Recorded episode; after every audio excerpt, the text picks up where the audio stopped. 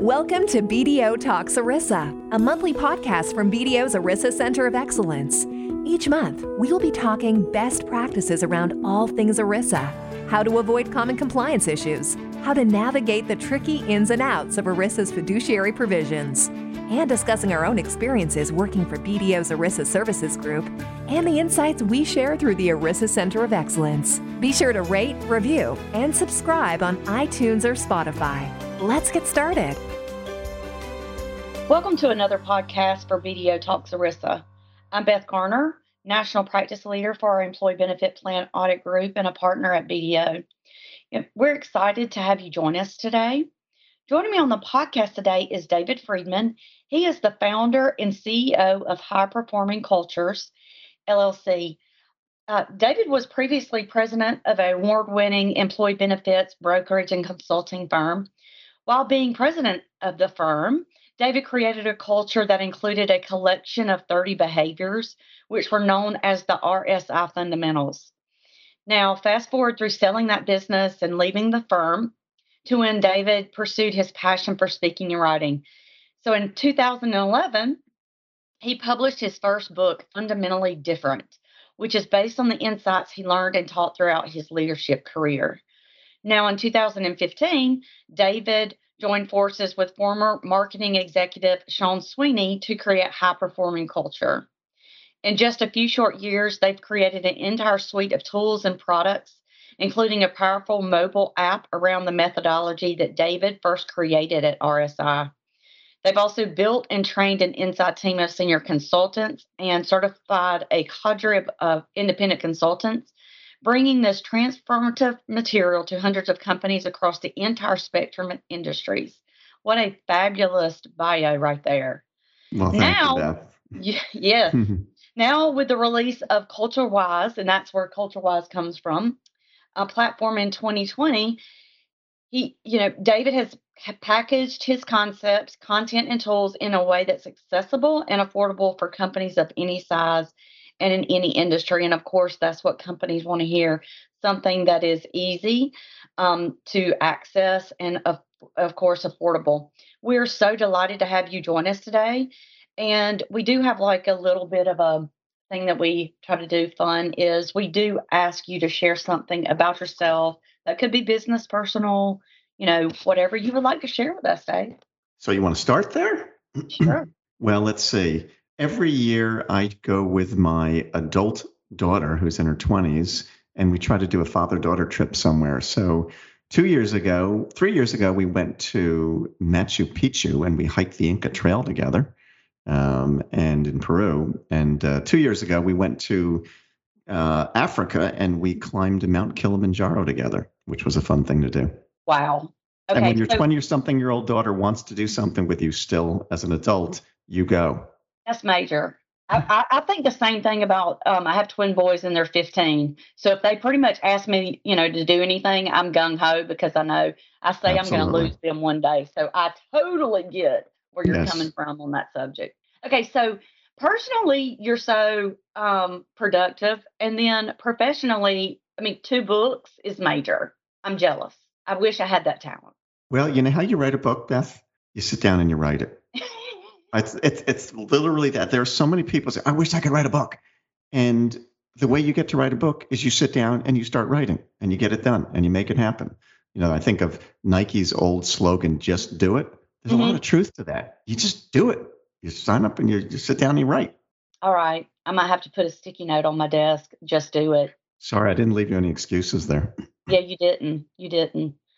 So on your website, you have a title under um, About Us, I think, or, or somewhere, and it says um, culture, the competitive edge in a commoditized world.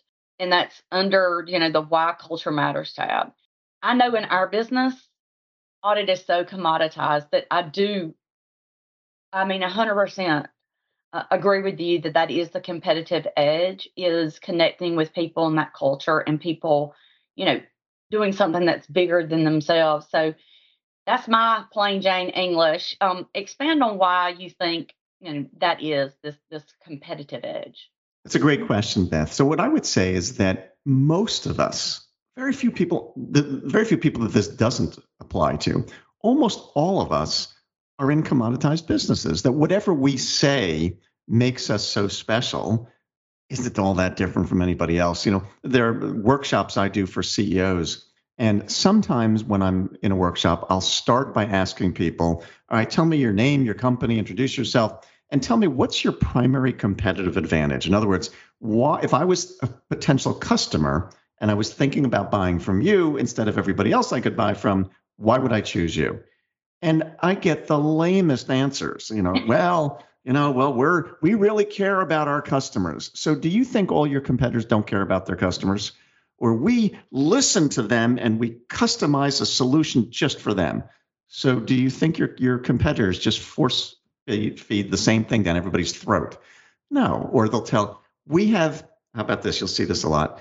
We have 127 years of accumulated experience.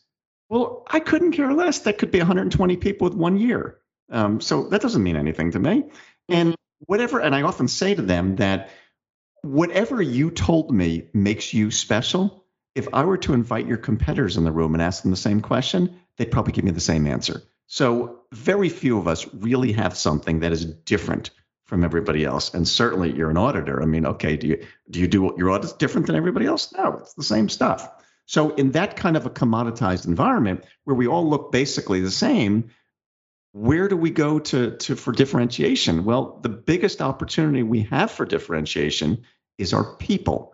It's right. not what they do, it's the way they do it, the way that they, the pride they take in their work, the way they treat customers, the way they respond to people, the way they work together and collaborate. That's the biggest advantage we have. And the interesting thing about this, Beth, beyond the fact that that's the, the single probably the only real remaining competitive advantage that most of us have. The interesting thing about this is that it's also the most sustainable competitive advantage because even if, if let's just say for, for argument's sake that you have something unique that you have a product or a service that nobody else in your marketplace has that's wonderful but how long do you think that's going to last i mean your competitors aren't all stupid and they're going to copy what you're doing. And it will typically take them a fraction of the time and resources that it took you to create it. That's how long it'll take them to copy it.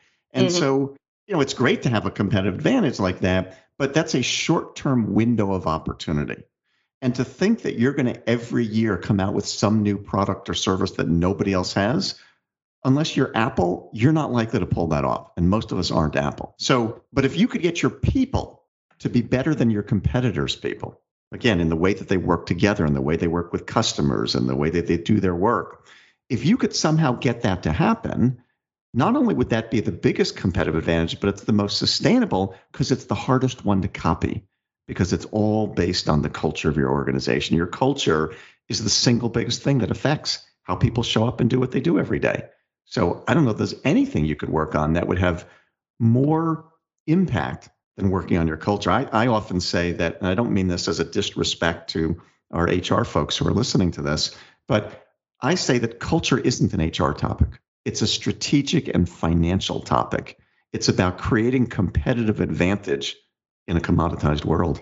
Oh, I agree. And so, how do you get CEOs to understand the importance of that culture where, you know, they are busy with where it be M&A or, you know, whatever is going on. I mean, a lot of it is, is we're, we're all having crazy amounts of resignations and turnover and, you know, trying to stay relevant in a COVID environment. How do you get those CEOs to, to look at this culture and say, all right, we've got to work on this? You know, it's interesting, Beth. The answer to that has changed.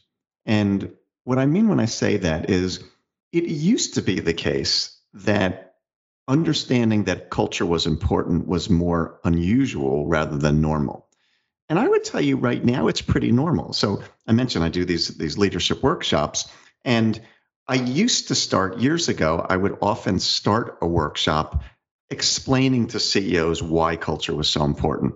These days one of the things that I'll often do is as a starting point is I'll say all right you know, let, let's just be honest. Let's cut through the BS. Let's be really honest here.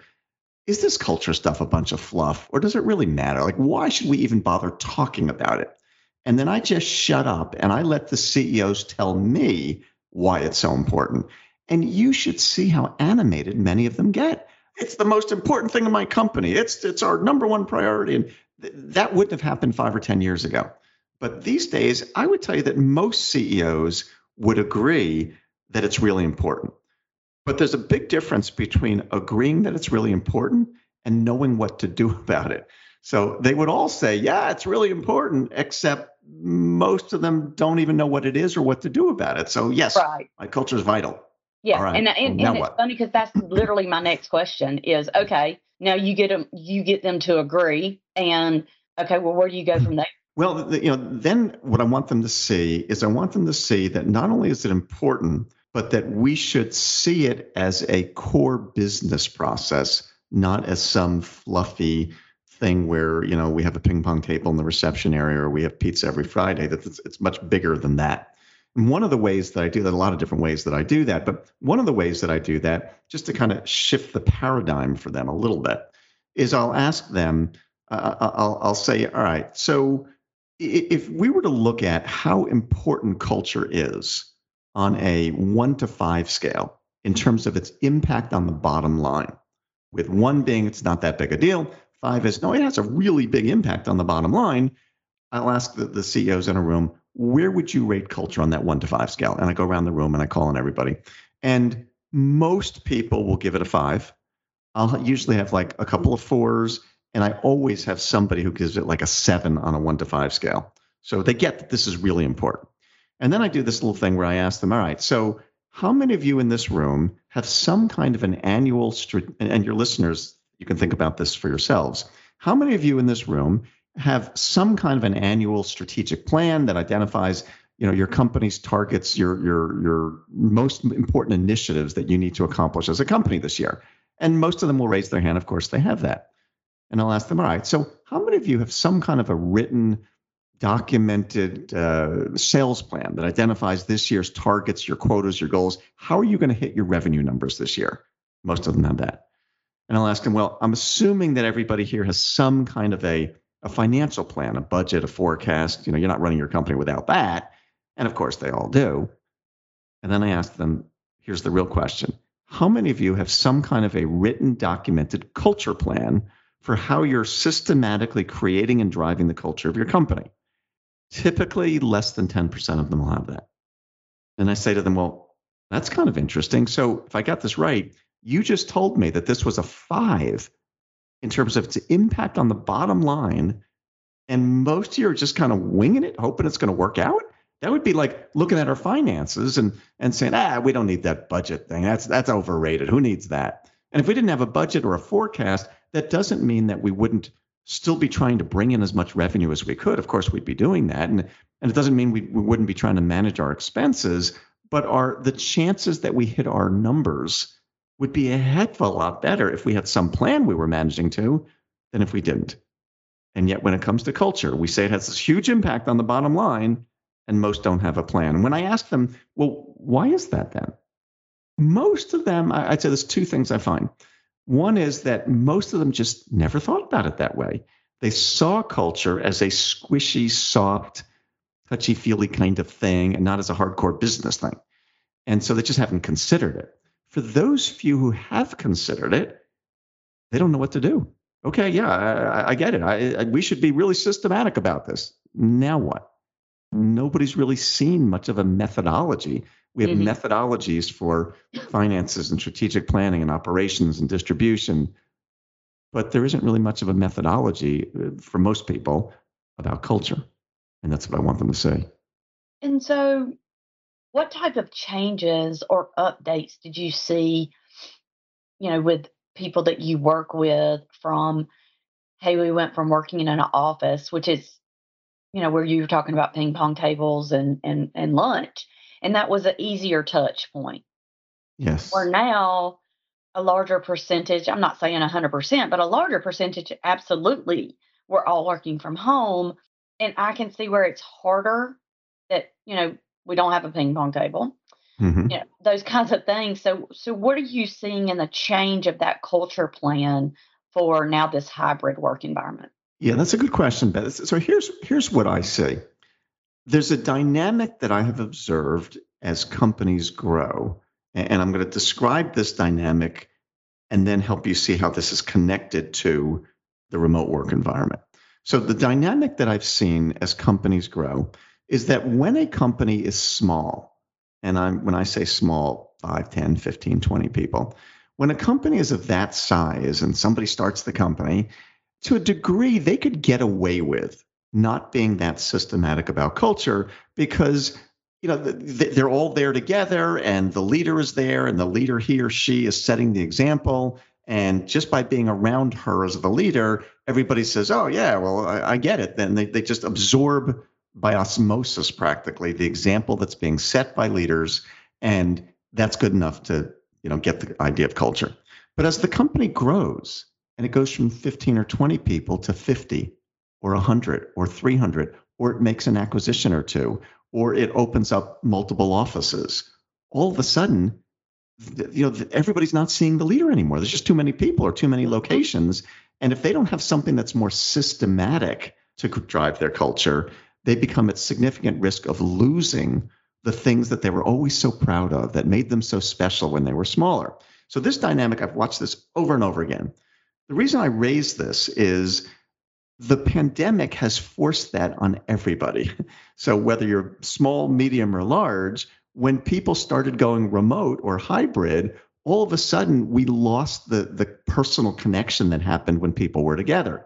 So, if you were if you as a company were relying on physical proximity as the primary way for people to to absorb the, or to learn, absorb, and and figure out the culture just by being together. Well, that isn't happening anymore because we're not together anymore, and so you're going to be at again at serious risk if you don't have something more systematic about how you create and drive your culture. And so it really underscores the point that we have to look at our culture as a core business process and we should have a we should have a culture operating system we should have a methodology that's systematic for how we purposely intentionally create and drive and embed the culture we want and not just hope or rely upon oh we all saw each other and we kind of figured it out along the way right so on your website you you talk about rituals mm-hmm. and and those being the key to making all of this last. Yes. Can you start, you know, just d- dive into rituals and what you mean by that and and how that works? Sure. So uh, uh, let me define first of all what is a ritual and then explain why the concept of rituals is so important and then how you can apply that to culture. So, a ritual, in the way that I use that word, is some routine a behavior that you do over and over again. You might think of it as a habit. So, simple examples of rituals. We go to a ball game and it's traditional. We sing the national anthem before the game starts. You get up in the morning, you brush your teeth. You, some people before a meal, they say a prayer. When I was a kid in school, we used to say the Pledge of Allegiance every morning. They're routines. And the reason that rituals are so important, just in, in forget culture for a moment, just in behavior, is that most humans are not very good at sticking with things. In other words, we come up with all kinds of great ideas, whether it's personally the diet and exercise program that we're going to do that doesn't last, or corporate wide, the initiative that we've all participated in that became another flavor of the month because two months later we got really busy. So it's just our nature that we're not good at sticking with things. When something becomes a ritual, however, it is no longer difficult to do. It just becomes baked into how we operate. So, for example, uh, I mentioned before, we get up in the morning, we brush our teeth. Most people don't struggle with this unless they're an eight year old. But most adults don't struggle with this. They don't sit there and say, God, I just, oh, I don't feel like brushing my teeth today. I did it yesterday, but I don't really feel like doing it. It's not a struggle. It's just, it's almost a non thinking automatic thing you do. And the reason that, while that's a silly example, the reason that's so important is that's how it lasts. If it required you to, to fight in your, if you have this internal debate with yourself about whether you're going to do it and overcome this inertia about it, it wouldn't last. But when it just becomes second nature, that's just what we do around here. That's what makes it last. So that's why rituals are so foundational to the success of any long term initiative. Now, how do we use that concept as it relates to culture? So, what I teach people is that the, the starting point of building a culture is that we've got to be able to define what we want our culture to be as clearly as possible because we obviously can't create the culture if we don't know exactly what we're trying to create. And so the first step in doing that uh, is what I call defining behaviors. Now, let me just give you a, your audience just a brief distinction here between most of your audience members have in their companies created some set of core values that are on their walls and on their website, et cetera. And so let me define the difference between, well, what is a value and what is a behavior and why does that matter? And then I'll show you how we use rituals to, to operationalize this. So a value is typically an abstract concept, quality, integrity, loyalty, service, respect, etc. A behavior is an action. It's something people do. So some of the behaviors I teach in my company are things like honor commitments. That's something you do practice blameless problem solving. Get clear on expectations. Be a fanatic about response time. These are actions. So a value is typically an abstract idea, a behavior is an action. The reason that's important is that the problem with many companies' traditional looking core values is that they tend to be so abstract that they mean too many different things to different people and they become hard to operationalize. Behaviors, because they're action oriented, are easier to teach and coach and guide and give people feedback about. It's very difficult to coach somebody about their values, but I could coach them all day long about what I see them doing or not doing. So the first thing we need to do is to define culture much more clearly than typically is done by defining a set of behaviors that that are the standards for how we operate here. And, and I, I call those behaviors, it's just my own nomenclature. I call them fundamentals because they're fundamental to success. So once we have this set of fundamentals, now I'm going to tie in this ritual concept you're asking about.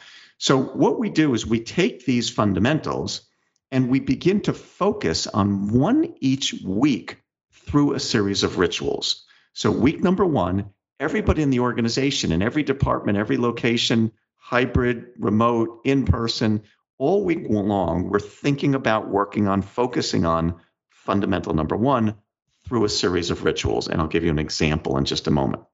The week after that, everybody across the whole company is focused on fundamental number two. And the week after that, three and four and five and whatever number we have. At the end of the list, we go back to the beginning and we repeat the process over and over and over again forever. So let me give you an example to, to make this more concrete for people. So, one of the rituals that I do in my company, and pretty much all of our clients, is every meeting that we have in our company, whether it's a project team meeting, a department meeting, a leadership meeting, even a Zoom meeting, if we're in a, in a meeting, every one of those meetings this week, the first agenda item of the meeting is the fundamental of the week. And we spend the first three to five minutes talking about it. So in my company, our fundamental of the week this week is called Look Ahead and Anticipate. It's about constantly being proactive and anticipating what needs might occur and dealing with them in advance. So every meeting of any kind, everywhere in my company this week, we kick off the meeting with a few minutes discussion about looking ahead and anticipating. We don't want to take over the meeting, just a few minutes, but every meeting everywhere starts with that that gives us a lot of chances to teach and work on and practice and focus on that fundamental. Next week, every meeting will start with next week's fundamental and so on. So that's just one example of a ritual. There are many rituals companies practice, but it's this repetition when it becomes baked in that this is what we do all the time, that's what makes it last. If we were to say, "Hey, let's let's try to remember once in a while to talk about this," we would get busy. Life would get in the way and we wouldn't do it. But if we say this is just what we do around here, that's what makes it last. That's why rituals are so powerful and so important to success in anything. I holistically agree. Where I have tried to set certain rituals on starting my day and closing down my day. So mm-hmm. it takes less and less, like you said, we don't say, "Oh, I gotta, I gotta brush my teeth." I'm, I'm creating a ritual for myself so that I know in my you know, daily startup or my daily Um, and that's personal and professional that Yes. that is what I do. And then it takes away that decision making and forcing yourself. Exactly. Now, th- th- there's a, a, a uh, I'll give you just sort of two thoughts about that. I think you're right on, Beth. Uh, First on, I, I- I've been um, I've, I've been working out every morning for about 47 years now, and um, it's not hard to do. It's just what I do. It's it's such a routine that I don't wake up in the morning and think, oh, I don't know, should I do it? It's kind of raining out. I don't feel like it. I didn't get enough sleep. I don't even think about it. It's just that's just what I do. And so when you take to your point, when you take the decision out of it, it's just what we do. That's what makes it last. Uh, one of the things that I, I talk about with people often is that rituals, in a weird kind of way, but this will make sense when I explain it, rituals replace the need for discipline. And what I mean when I Yes. say that is that I I define discipline as the ability to get yourself to do what you know you should do when you don't feel like doing it. So that that self-talk, oh, I don't feel like working out. Oh, I Mhm. really got to. And you debate with yourself, your ability to overcome that, you know, laziness or whatever and fight with yourself and I'm going to do it anyway, that's discipline. It is very hard to sustain that over a long period of time.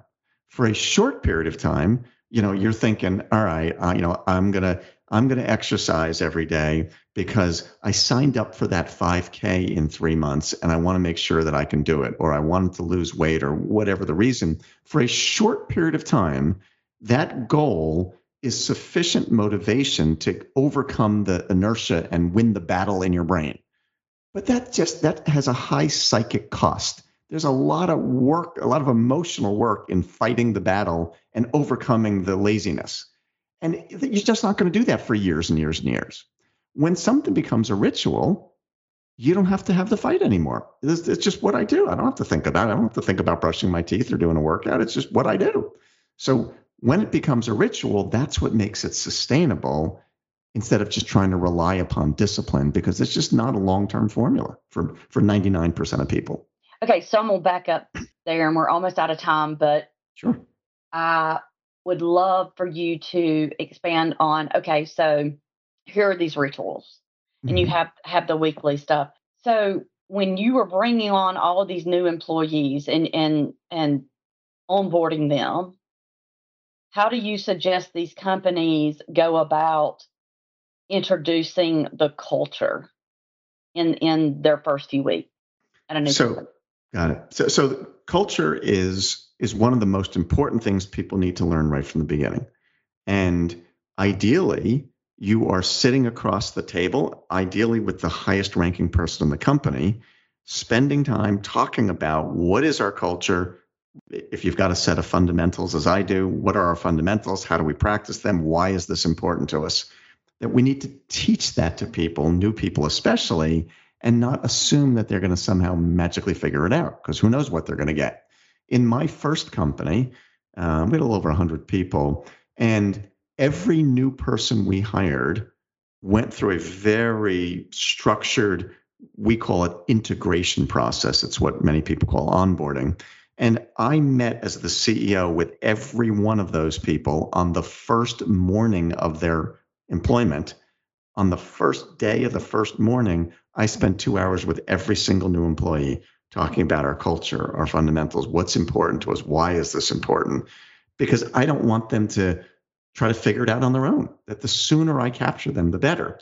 These days, we actually start integrating people before their first day. So we give them an introduction to our culture, an e learning course that we build for them that we have them do before they show up because I want to start brainwashing them. And I say that in a positive way. I want to start brainwashing them as early as I possibly can. The longer I wait to teach them that culture, the greater the chance that they will have picked up some other impressions that aren't what I necessarily want. So we as leaders need to take control, especially at the beginning of orchestrating everything about a new person's experience. But what would your, you know, and advice be to somebody like the size of BDO that Okay. obviously Wayne Berson cannot stop and meet with everybody that that we're on board onboarding? How do how do we get it out that way to a massive company? Yeah. So in a massive company, Um, let me give you an example. Uh, Ritz Carlton. So Ritz Carlton has 40,000 people. They have a very systematic integration process that's 21 days long that every single employee goes through at each of their locations. And they're uncompromising about it. In other words, nobody is allowed to start until they've completed the 21 day process. It doesn't matter how desperate we are, it doesn't matter how eager we are to get somebody started, how short staffed we are, all the usual excuses. Nobody is allowed to start until they go through the formal integration process. So it may not be the CEO who's able to do it, but it's the the leader who is most proximate to that location okay. um, who would do it. But I would say that the, the larger point, Beth, is that you need to have a structured way that you orchestrate a new person's experience and every single person goes through it without fail. You can't compromise on that if you want to be successful. This topic is near and dear to my heart. And I'm telling you, I really enjoyed having you today. We just really scratched the surface. So, anybody that wants to go, go Google CultureWise. Um, it's culturewise.com. And I researched and looked and I enjoyed your website. It is very easy to use.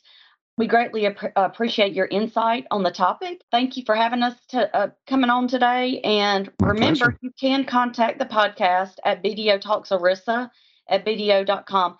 This gets um, you know onto our website and it gets posted onto our BDO ERISA Center of Excellence. And to let everyone know, our BDO ERISA Center of Excellence on BDO.com touches all topics retirement and other HR trends to keep plan sponsors and HR professionals up to date. It's a pleasure to be with you, Beth. Thank you for listening to BDO Talks ERISA. Past episodes are available at bdo.com slash BDO Talks ERISA or you can go to iTunes or Spotify to rate, review, and subscribe. You can also send us feedback, questions, or ideas you have for future topics at BDO Talks ERISA at BDO.com. The views expressed by our guests do not necessarily reflect the views of BDO. For more information on BDO's ERISA Center of Excellence and the services we provide, visit bdo.com slash ERISA.